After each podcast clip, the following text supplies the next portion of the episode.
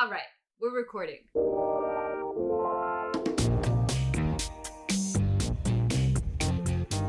Welcome to Creative Hood. I'm your host, Melanie, and today we're joined by my friend, Onjoli. Hi. How are you? Oh, I'm good. I'm so excited to be here. I'm so excited you're here. I'm at Showtime's Desus and Mero, and I'm associate producing over there. So it's fun. I've seen you forever. I know. But you're actually here. podcast is bringing us together. It doesn't bring everyone together. you remember that one podcast we did a few Yeah. years ago? In a giant room, and there was like 15 people, and so everyone was like it's like garbled, and then all of a sudden you'd hear like one person, and then nothing, and it was four hours, four hours long, yeah. unedited. We were watching a movie, commenting on it, and then we went into all of life's discussions afterward. Oh, late crazy. into the night. It was Friday, the movie Friday. Yeah. It was also a Friday when we recorded We're it. pretty meta when we do podcasts. It was really meta. It was what an idea. Oh, oh man. Oh, man. It So- was too much. that was back at an advertising agency. We did that with all our friends. Now, where are you at? Now I'm at Showtime's Desus and Mero, and I'm associate producing over there.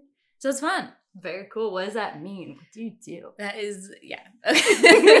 so producers like loosely thrown around, but mine is very specifically on rights and clearances, which is essentially anything that makes it onto the screen needs to be vetted through lawyers. And so I'm this, our lawyers don't like sit in our office, they work on other things and they live in other places. so I'm just kind of the intermediary. I make sure that they get everything. And then uh, I take all that information and disseminate it back. But then I'm also kind of this mediary between um, the production, so Desus and Mero in this case, um, our lawyers who work for our production company, which is Jax, and then Showtime in of themselves. So I'm kind of this person who sits in the middle. It's like, okay, okay, cool, and then just like gets that information to everybody. I'm kind of like a little carrier pigeon. My stomach just grumbled. Sorry, it's okay. My whole body's very interested in what you do. You really leaned in there.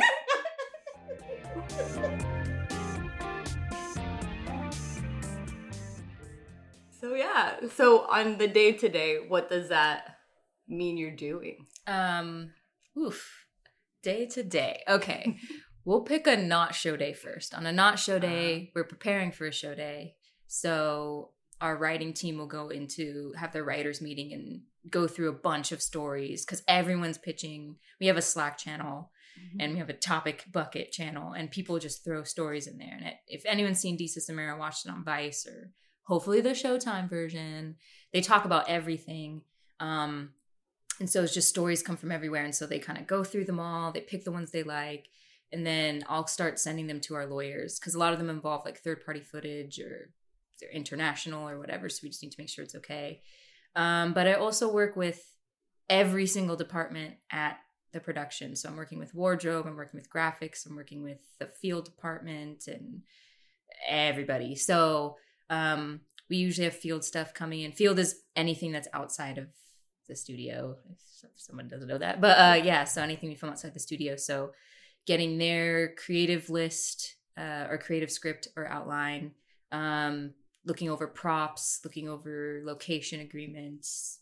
Uh, if they've already filmed something and they've used like passersby, like making sure we have all their paperwork. It's like a lot of paperwork, but then also like making sure that, um, let's see, like cuts of stuff, like pre-filmed things, are getting to Showtime or getting to our lawyers. Um, and then on a show day, oh, it's crazy. Like you, you you show up and then sometimes they rewrite the show at the beginning of the day or like add more stories. So I have to make sure that's good. And then I actually watch the taping and then I make sure a bunch of people are watching the taping between our lawyers and Showtime people that need to see it. Um, and our tapings are like two hours long, and then we have to make a 30 minute show. So Mm. you got to take all that stuff down. And they don't, Desus and Mero don't really we have a script, but it's more like um, introducing the story, and then we show them the clip, and then they're commenting in real time. So we don't tell them really what to say. So our lawyers really have to pay attention, and I really have to pay attention to what they're saying because sometimes we just don't know. We don't know what they're going to say. We need that commentary. Um, and then we take the show and we edit it. It takes about five hours to edit the show. And I'm in and out of every single edit um, all day, watching everything down, making sure that the clips are the length they're supposed to be. We cut out things that shouldn't be there, or we've put things in that should be there. Um, and then we feed the show, and then I finally get to go home. so it's kind of a, it's it's a yeah, it's a weird job, but it's fun. Mm-hmm. That's cool. It sounds like from your standpoint, you're able to be a part of the whole process. Yeah. Even though people would think like, oh, legal and paperwork, you're not like on set or doing different things. It sounds like you are. Yeah, it sounds like uh it sounds like. it, the reality is, yeah, you're everywhere. Like you sound like it it sounds boring like it's a paperworky job. And there is paperwork, but um you I'm one person who's got their I hate this term, but fingers in a lot of pies. Uh yeah, it's a gross term. but I'm like everywhere because yeah. I have to be. So I'm one person making sure that everything's going right. So I'm going to tapings and making sure our like celebrity stuff, like that stuff's all taken care of. And like so it is it is really cool. And watching all of the cuts of things. And while I don't necessarily get to sit there and have like the most creative say in whatever, um, I ultimately get to be a part of all of those meetings because I'm like the people I'm representing, their voice matters, I guess. Mm-hmm. Um, so it actually is like a pretty cool job, and it's a good stepping stone job to becoming like when I am ready to become like a full fledged producer, the segment producer, executive producer, a showrunner. I kind of have the experience of like this is what it takes to make a show at this point because you're doing all kinds of things, like mm-hmm. budgeting and like getting the script and, and negotiating with a lot of different people and already having relationships with the different departments. So it's mm-hmm. kind of it's kind of a weird, interesting job, but it's cool and it sounds perfect for you. This whole world of TV, and before you were in the world of TV, you were in my world of advertising. Oh yes, we so met at the talk. agency formerly known as Y&R. yeah, familiar. I don't know how it's pronounced now. Oh no, VML Y&R. Oh, it's just a lot of letters. Okay. Yeah. So they combined VML with Y&R to be VML. Someone Y&R. said it was familiar, and I was like, mm. that sounds familiar. I don't know. VML Y&R is better. Yeah. So that was in an ad agency. So can you talk about what you did there? Because that was totally different than what you're doing now and then just kind of how you made that transition oof okay um let's see well i was supposed to be an intern i was supposed to do this thing called the z academy which is like a Y&R has this long-term internship anywhere from three months to a year and you can be put in any of their offices globally. And so i'd applied to like london and singapore and they called me and they're like you want to come to new york? And i was like sure. Um, but when i got there they just turned it into a job and I was working in a, part, a department that's not there anymore, which was global new business. And so I was supposed to like help get new business for Y&R on a global level. But the way that advertising works now, that really isn't how companies do their business. They don't really have one agency that does everything worldwide. They kind of split it up. Mm-hmm. Um, and then everyone left, everyone quit. And so I was my own boss for like two months. And then, you know, they were going to absorb me into the new Y&R North America new business team. So I was like, okay, that's a, I could do that, but I kind of want to see if I can go somewhere else and maybe have my own autonomy. So I joined this team called Brand Asset Valuator or BAV. BAV. BAV, uh, which is like a data analytics firm and it's the largest let's see if i remember how this is worded the largest database of brand perceptions in the world and oldest it's like over it's like 26 years old mm-hmm. so it's like Yeah, this is one of those technology pieces that like Y&R would always boast like we have BAV and this could help your company see how the world views your brand. brand yeah and compare it to other brands and and it's viewed in not just like oh this brand is good but even this brand is fun or this brand is and it has like all these anyway we won't get into that but i worked there and i took this job that somebody had made up right before me and she'd only done it i think for like a year um which was like supposed to be a mix i don't know i think like social media manager or something i'm not entirely sure and I took this job and I was in over my head, like just completely in over my head. I for two for a year and a half essentially, I was just like, what am I doing? And I felt so bad because I was like, I'm not doing a good job for my teammates, and I'm also it's like I'm not doing a good job for myself either because I was just like, part of it is I was young, I was like 22, so I like I didn't know what I was doing, and then like that team and Y&R as a whole were going through a lot of changes at the time. You know, they were um, combining with the consulting group and getting used way more in new business. And so the resources were getting stretched in different ways. And so I just didn't know what to do. And then by the time I'd hit maybe the last like eight months of working there, six to eight months, I started just saying, like, okay, I'm really good at organizing things and I'm good at uh, like communicating with the teammates and setting things up. So I started just taking on like managing the interns and getting I don't know, like setting things up for our boss Michael, like making sure he had some stuff and like fixing all the PowerPoints because they were all from like PowerPoint from 2002 and they looked like crap. Cutting edge. Is yeah, cutting edge for early 2000s and then now PowerPoint is like way nicer. Yeah. And so all of the slides are like square. So they would like put them in powerpoints and it just like looked bad. Oh, and i was like okay. Maybe we should get them all in like a rectangle. Um so i did a lot of that and then ended up i literally quit Y&R to the day that i'd started. So it was two years on the dot wow. by the time i'd left which was weird timing on my part but i'm kind of proud of it. I was like wow look at me. Um you like to keep your experience timely to a to a to a dot. Yeah, I was there for two years, not a day more. Not a day more, not a day less. I left. Uh, yeah, so I left and started working at a show that doesn't exist anymore called The Rundown with Robin Thede.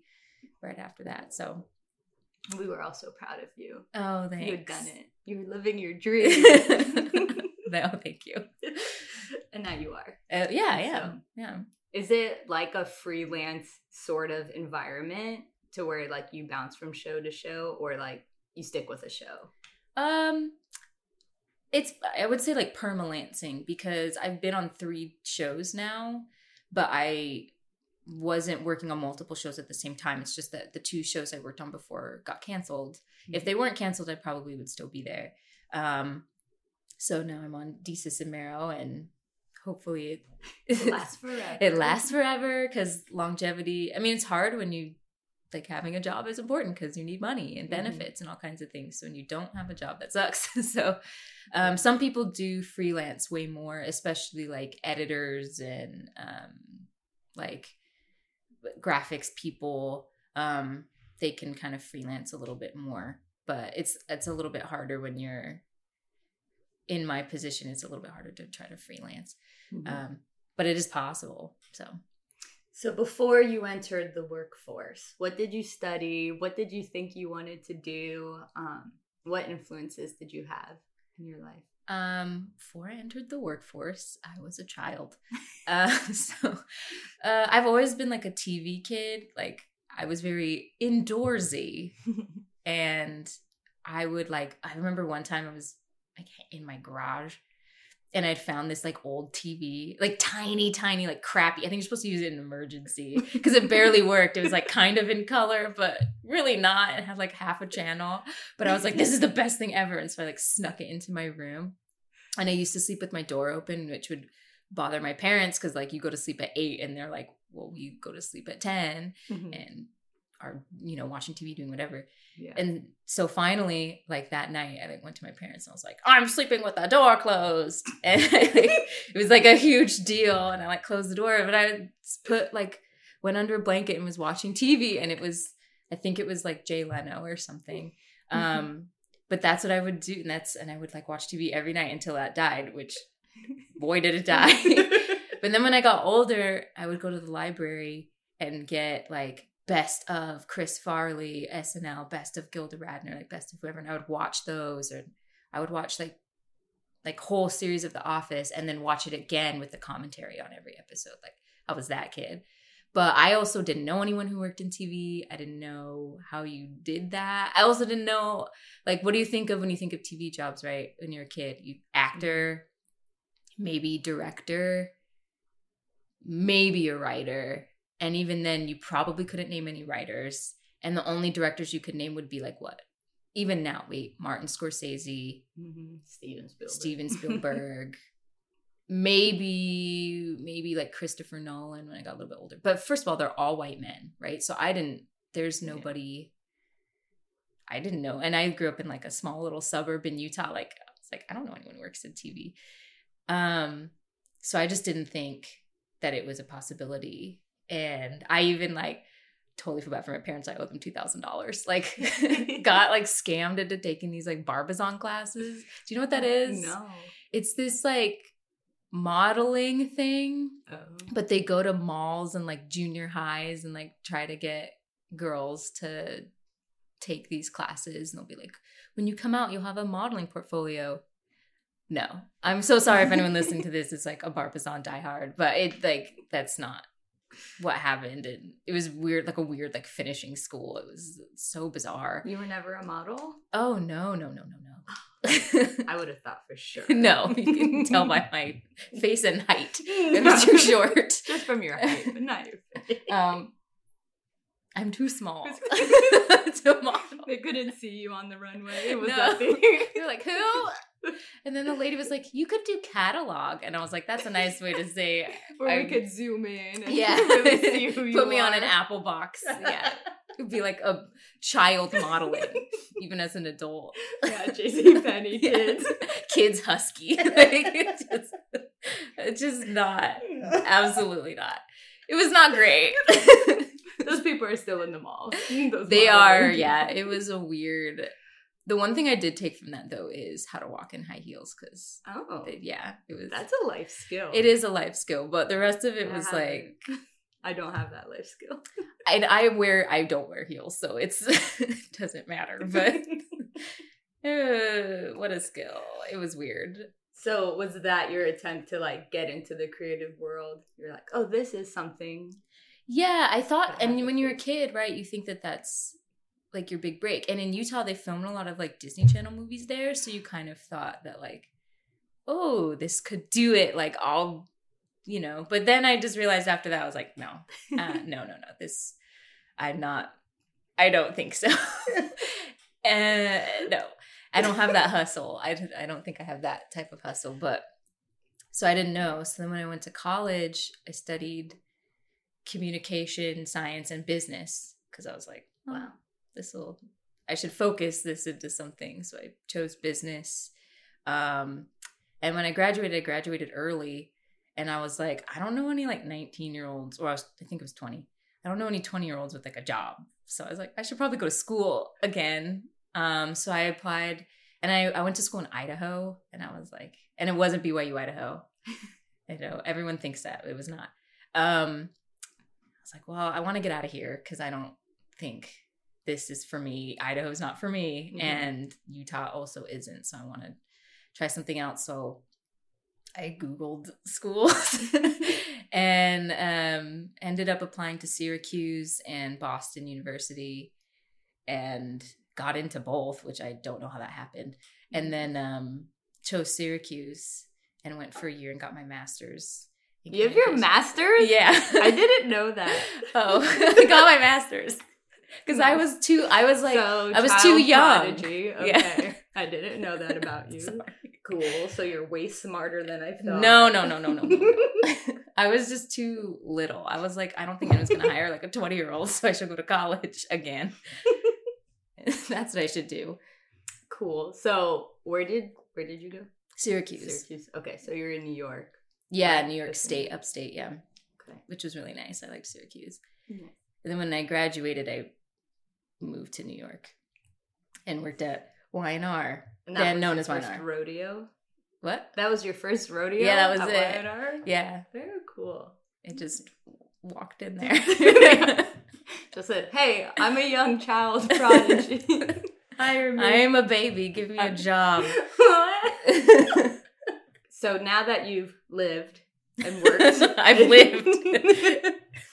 now that you've lived such a long life, what do you have to say at the end of It's the end of my life. Oh, So this podcast, actually, I'm a ghost apparently. no. okay. I haven't laughed in an episode this hard yet. I try to keep it like together because when I laugh, I laugh very loud, and so I have to just like I ask the questions. That's what this is for. This I is a comedy podcast, Just- right? This is comedy bang bang. no, this is serious documentary. This is very serious. Your Oscar winning podcast. Yeah, it's gonna get to that level. One day They're gonna when do a documentary on this podcast that will win. There we go, yeah. I think podcasts will be in the Grammy soon. I give it That'd two years. okay, cool. Yeah. That's what I'm going for. Yeah. Start nominating me now. Yeah. Put it in the pro it's a really big thing. Anyone who's in the Grammy voting academy, creative hood. Yeah, just start following my Instagram. Thanks. Yeah, that'll help. That's how people actually vote for Grammys now. They depending on should. how many followers you have. They did well this last year they did a um they changed the voting and that's why most of the nominees for like album of the year and stuff were way more diverse than they have been in the past. So it's Mm, actually pretty cool. nice. So it's possible. Get it in there. and we're done dancing. Now that you've worked in two different industries, what are some differences that you've seen? I think on a whole level, and I'm I've tried to think about this in a way that's not it's not trying to be insulting to one industry or the other because they're both like really cool and interesting. Um, I think in TV, and I'm gonna try to s- put this in like layman's terms, I guess, as I know there's a lot more that goes into both industries, but simplifying it as best I can. I think in TV, like on the production side, you're your own client, right? So for us, it's like we're just trying to create the best show, the best Desus and Mero show that represents them. And yes, we still have to please a network and whatever, but ultimately, like if we're doing what we're supposed to do and Desus and Mero being themselves and the show is them, like it'll it, it will be like it'll work. And I think in advertising, your client is your your actual client. Like it's Pfizer, it's Campbell's, it's whoever, and your work goes into pleasing that client. Um, and so I think there's still clients in both sides, right?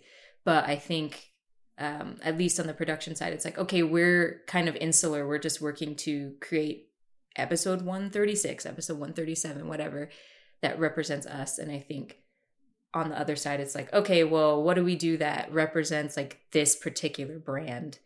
And then we do it again, but with a different client. So I think there's something that feels the creative forces are going towards this outside work and it's always changing because it's a different client. Whereas Mm-hmm. ours is like always going to our same client, which is us. So using the proverbial us, it's Desus and Mero. what kinds of skills would someone need for the job that you have? Um, in my for my particular job, I think you need to be as organized as you can be, um, because you're gonna get a lot of things coming your way, and you just kind of have to keep them in order. Um, I think just being personable because you have to talk to everybody and you have to work within departments and you don't especially my job like i'm viewed sometimes as the no person because i'm the person's like hey guys we can't do that but i don't want people to view me as someone who is their adversary, but someone who's like, okay, let's problem solve how we can do this better because we're all working towards the same goal. It just so happens that I have to be the one sometimes it's like, so funny story, we can't put them in that shirt because we need permission. So like I want to be the person's like, how can I help you get the things done that you can do? So I think having that personality and in general, in this business, you have to network a lot to get your next job. Mm-hmm. So and you never know where that's going to come from. So always being personable is good. Um, and I think just uh, if you read Tina Fey's Bossypants, she has this line about like when she was looking to hire, you're looking to hire someone who you don't mind seeing at 2 a.m. after you've worked the whole day. And not that I were always at work at 2 a.m., but you're there for like sometimes 12 hours. Like sometimes the days are so long and and people get grumpy or whatever but you want to try your best to be someone that someone's like you know what when this sucks this person's still great like they're still there you still want to work with them they're still trying to do their best and you know we're all mm-hmm. in it mm-hmm. so i think that those are some some of the best skills i think where would be a good place for someone to start um I th- well, I think the first step is maybe just being a student of what you want to do as best as you can. So luckily watching TV is really easy. so and you don't have to watch everything. I think just like watch a variety of things and even just try like watch a pilot episode of something and just know what's going on. Um and then I think if you're looking for jobs, I think you just have to go where the jobs are. I'm not always going to say that you have to move to New York, you have to move to LA, you have to move to Atlanta or whatever to work in this industry because obviously there's industries everywhere. Like Utah actually had a huge film industry. Um, if you could figure out how to get into it. So I think just look into in wherever you are about like, okay, what opportunities are here? Like maybe I could go intern at my local news station, or maybe there's student films being filmed here and I can just ask if I can go help or whatever. So try something like that, I think. And then I would say network, network, network, network, network, network is yeah. yeah, meet try to meet people like use if you went to a university use an alumni base because there's probably something somewhere and you already have the common connection of like we went to the same school um, and honestly, just ask around. The reason I got my job is because I was hanging out with some friends and I was talking about how I was like, oh, I want to change jobs. And my friend Chantel was like, oh, to what? And I said, TV. And she goes, oh, that's funny. I used to teach and nanny for this woman who is a producer at The Daily Show. I can ask if you she you can talk to her. And now she currently is a producer at Full Frontal with Samantha Bee. But that's how I got that job was because she connected me. She doesn't work in the industry at all. She mm-hmm. she's an educator, but she just happened to like know this person. If so, if I hadn't been talking about it to my friend who hadn't have known that, like that's how it happened. I didn't meet it from someone who worked in the industry already. Mm-hmm. So just by putting it out there, yeah. And I don't need to be crazy. Yeah. Because if you're already in a job, it kind of looks crazy to be like, I'm looking for another job very openly. But I think, yeah, you know, just With those close people. Yeah. you know, putting it out there um, and seeing where you can go. And, and if there's an opportunity to take classes too, like I took when I moved here, I went to Magnet and took some comedy writing classes um, just for fun. And it was mm-hmm. great. Like I learned a lot and made new friends. But I didn't even know that that was a thing that you could do. Like you could just take classes on stuff like that. And now there's masterclass. Mm-hmm. You could do it at home on your computer. So mm-hmm. yeah, there's all sorts of creative classes you can take. Yeah, just in your spare time, if you have any. Yeah. and I know you're very in tune with like politics and like topics. Yeah. And things, and you have strong opinions, oh. which is why no, which is awesome and yeah. is amazing, and you're going to change the world. Oh, thank you. Yeah, and so does that play a role in the types of jobs you look for? I think so. Well, I would say first of all, like TV people are some of the most well-rounded conversationalists I've ever met. Like some of the people that I have met, it's like you can talk about anything from yeah, from like what was on TV last night, but also to like the space program. Like I've had some crazy conversations and learned so much just from talking just from this industry and just talking about stuff. And you would think that people would be like I'm only into TV, but they're not. They're into a whole range of things. And that sounds so close minded of me and naive because we're humans and obviously we have multiple interests. But, um, but I think what I've learned is that like people like though pop culture and politics and and those things are kind of one and the same especially now right? How did we get the president we have now? He was a pop culture person. He had a reality tv show. Just let that sink in.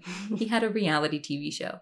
But look at the obamas now. They have deals with netflix to make all kinds of films and they're writing books. So right these things are merging together. Um and so I think they're kind of one and the same. And a lot of shows are doing topical stuff. Um, every show that I've worked on has been somewhat topical. The Rundown with Robin Thede was the most political show that I worked on because it was specific, and it was specifically spoken, uh, focused on Black culture and how like Black culture ties into politics. And um, so it was really interesting, and you had to keep abreast of everything that was going on. And even now, even though Desus and Mero isn't the most political show, like sometimes we we will talk about politics, but we won't make it a point like John Oliver or something or The Daily Show. We still are reading the news, seeing what's going on, um, and, and discussing it. So I think it kind of just plays a role no matter what. And honestly, everything is political now, whether or not you mean it to be, because Mm-hmm. That's how we're creating things. Um, it is political to have a show that's headlined by two immigrant, two sons of immigrants. One is Dominican and one is Jamaican. You know, like that's that in and of itself is political. So even if they're just like, oh, we're just two dudes, because that's something we're talking about, and their opinion as two people of color is relevant and different in this day and age than it would have been like 10 years ago.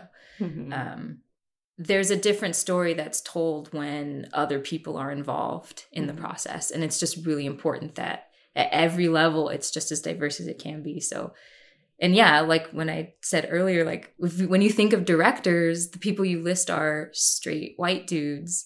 When you sometimes even when you think of writers, like if you watch the Emmys mm-hmm. and you'll just be like, it's all white dudes or whatever. Yeah. Like, and again, there's nothing wrong with that, but there needs to be things change and like there's an unlimited amount of stories that can be told whether it's tv or advertising or lawyering or being a doctor like whatever like it does yeah. matter that there's other people being represented. So like we yeah get there. like, you can do it let me be your cheerleader like get yeah, there. you can do it. And you can start where you are. I think yeah. that's a great piece of advice. Like in every city there's some kind of market for what you want to do even if it's not televised on Netflix or Hulu, you know, yeah, there's a chance for you to start filming something on your phone, start writing, start learning these basics of what can become a career. Yeah, at one point. And there's the internet now. So the internet. One time I was at a taping of,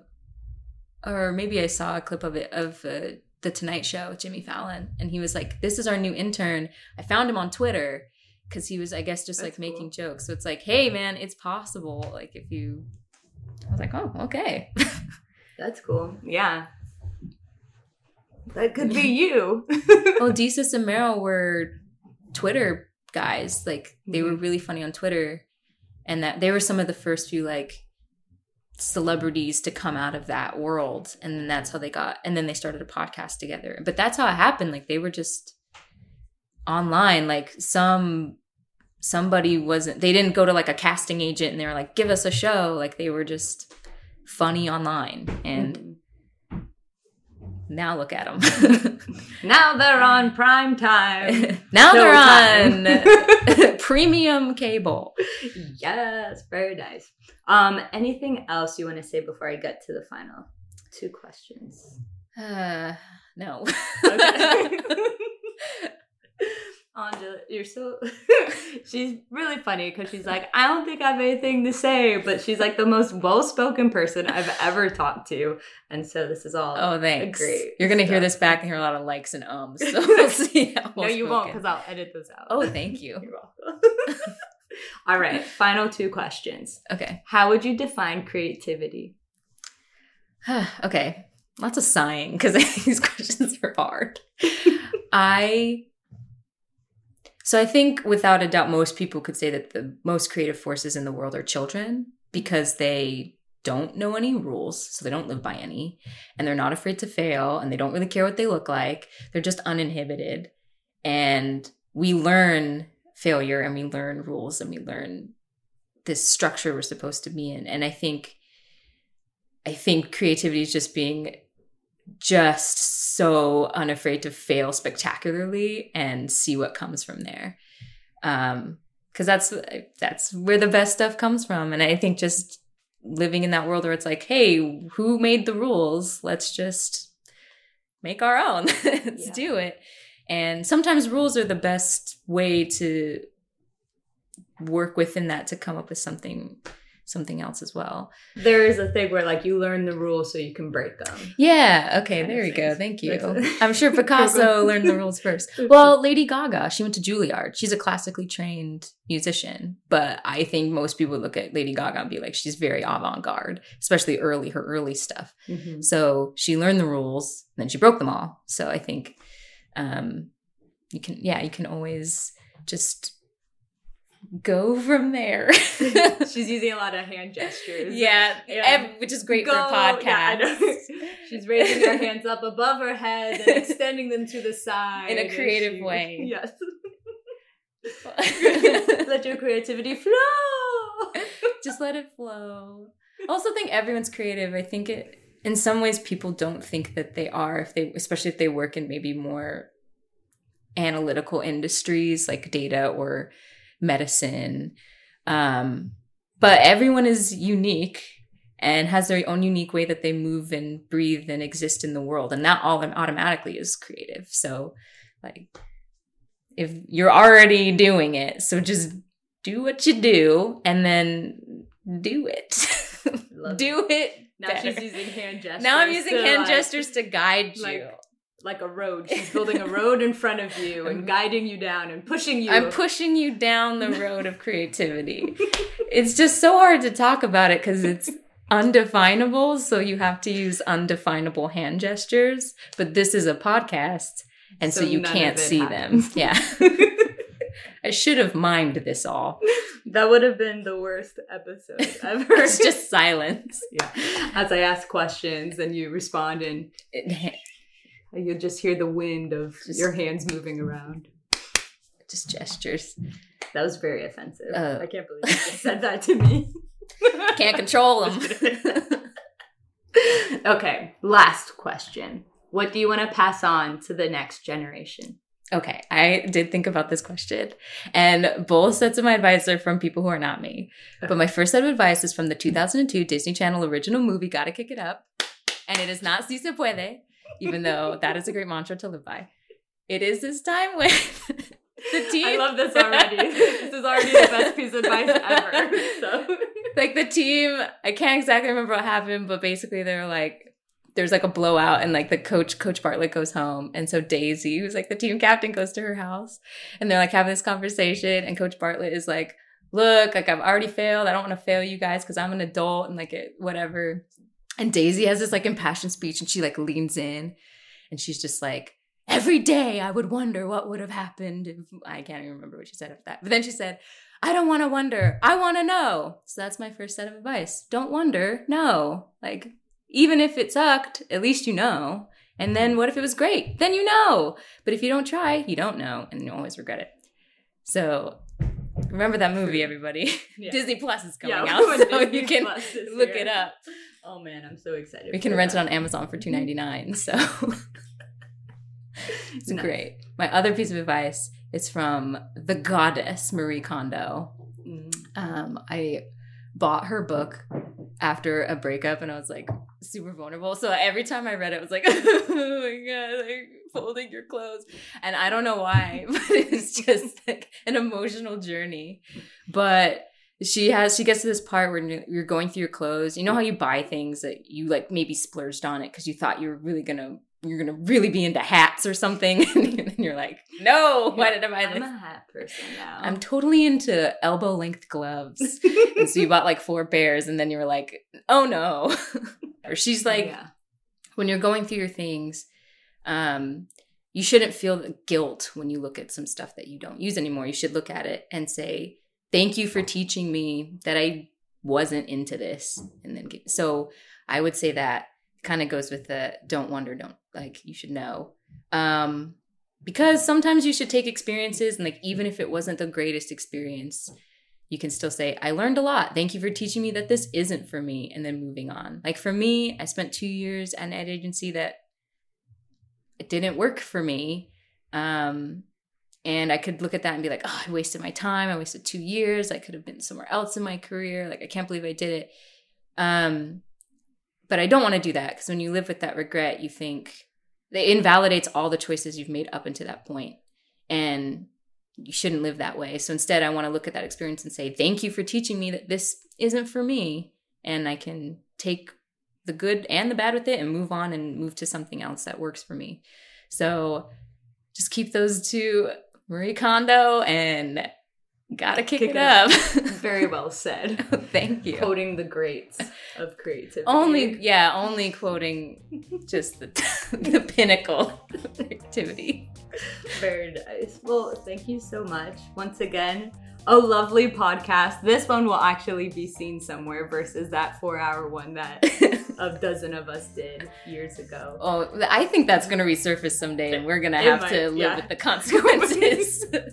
yeah, when we run for president, yeah. that'll be the thing that comes out. And we're like, remember what you said about that movie? but no one has four hours. and also, you'd have to listen through garbled speech from someone across the room being like, anyway, this is what I thought about. You're wrong! You're never.